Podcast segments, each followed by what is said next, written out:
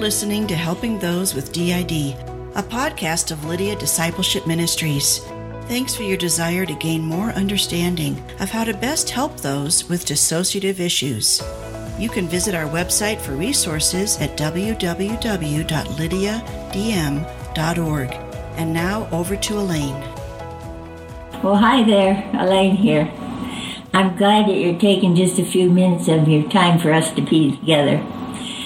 The topic for today's podcast is what is the role of worship in healing?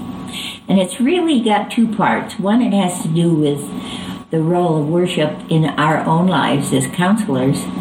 And then there's the role of worship in healing for our clients.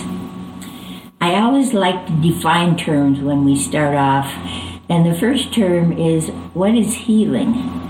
Some people say that within the context of DID, it means they're no longer triggered, or uh, they can hold down a job, or everybody's integrated.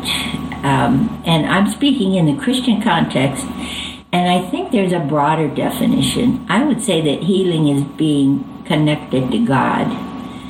I see that as the real goal of helping people process through their healing journey the goal of counseling is to remove those barriers so that they can see God clearly. Most people should fire the God that they picture in their head because for especially our clients, they have such distortions about what that God is like. But then we ask ourselves, well, what is worship? I think a big part of it is expressing gratitude or thankfulness to the Lord praising Him for who He is and what He's like. So, in terms of healing and worship for counselors, what does that look like?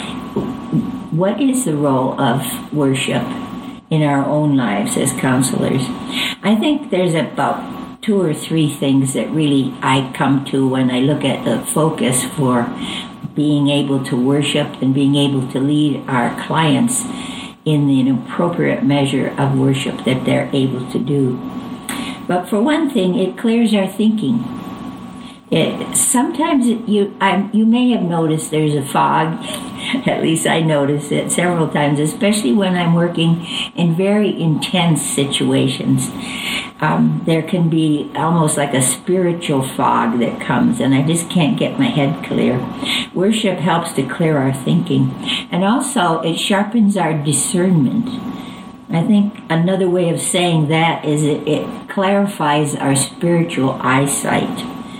I think the reason that that's true is it puts us in contact more clearly with the truth about who God is and who we are.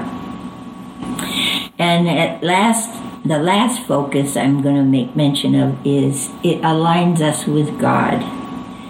So, what am I suggesting that we do as counselors? Well, spending time daily, preferably before our sessions or before our day begins with our clients, maybe taking one verse of scripture and talking it over with God kind of praying it back to Him. For example, in Psalm 95, 6 and 7, it says, Come, let us worship and bow down. Let us kneel before the Lord our Maker. For He is our God, and we are His people, the people of His pasture, and the flock under His care. If I were talking this over with God, I'd probably say something like, I do bow down before you, Lord. I kneel before you. You're the one who made me. So it's just praying back a verse to God. That's an example of worship. Even five minutes helps set our focus on the one who's called the wonderful counselor. Maybe sitting quietly and letting God do all the talking. Asking Him, Is there anything that you want to tell me about today? And the last suggestion is meditating on a worship verse, like in Revelation 4. Just kind of picture this as you read it.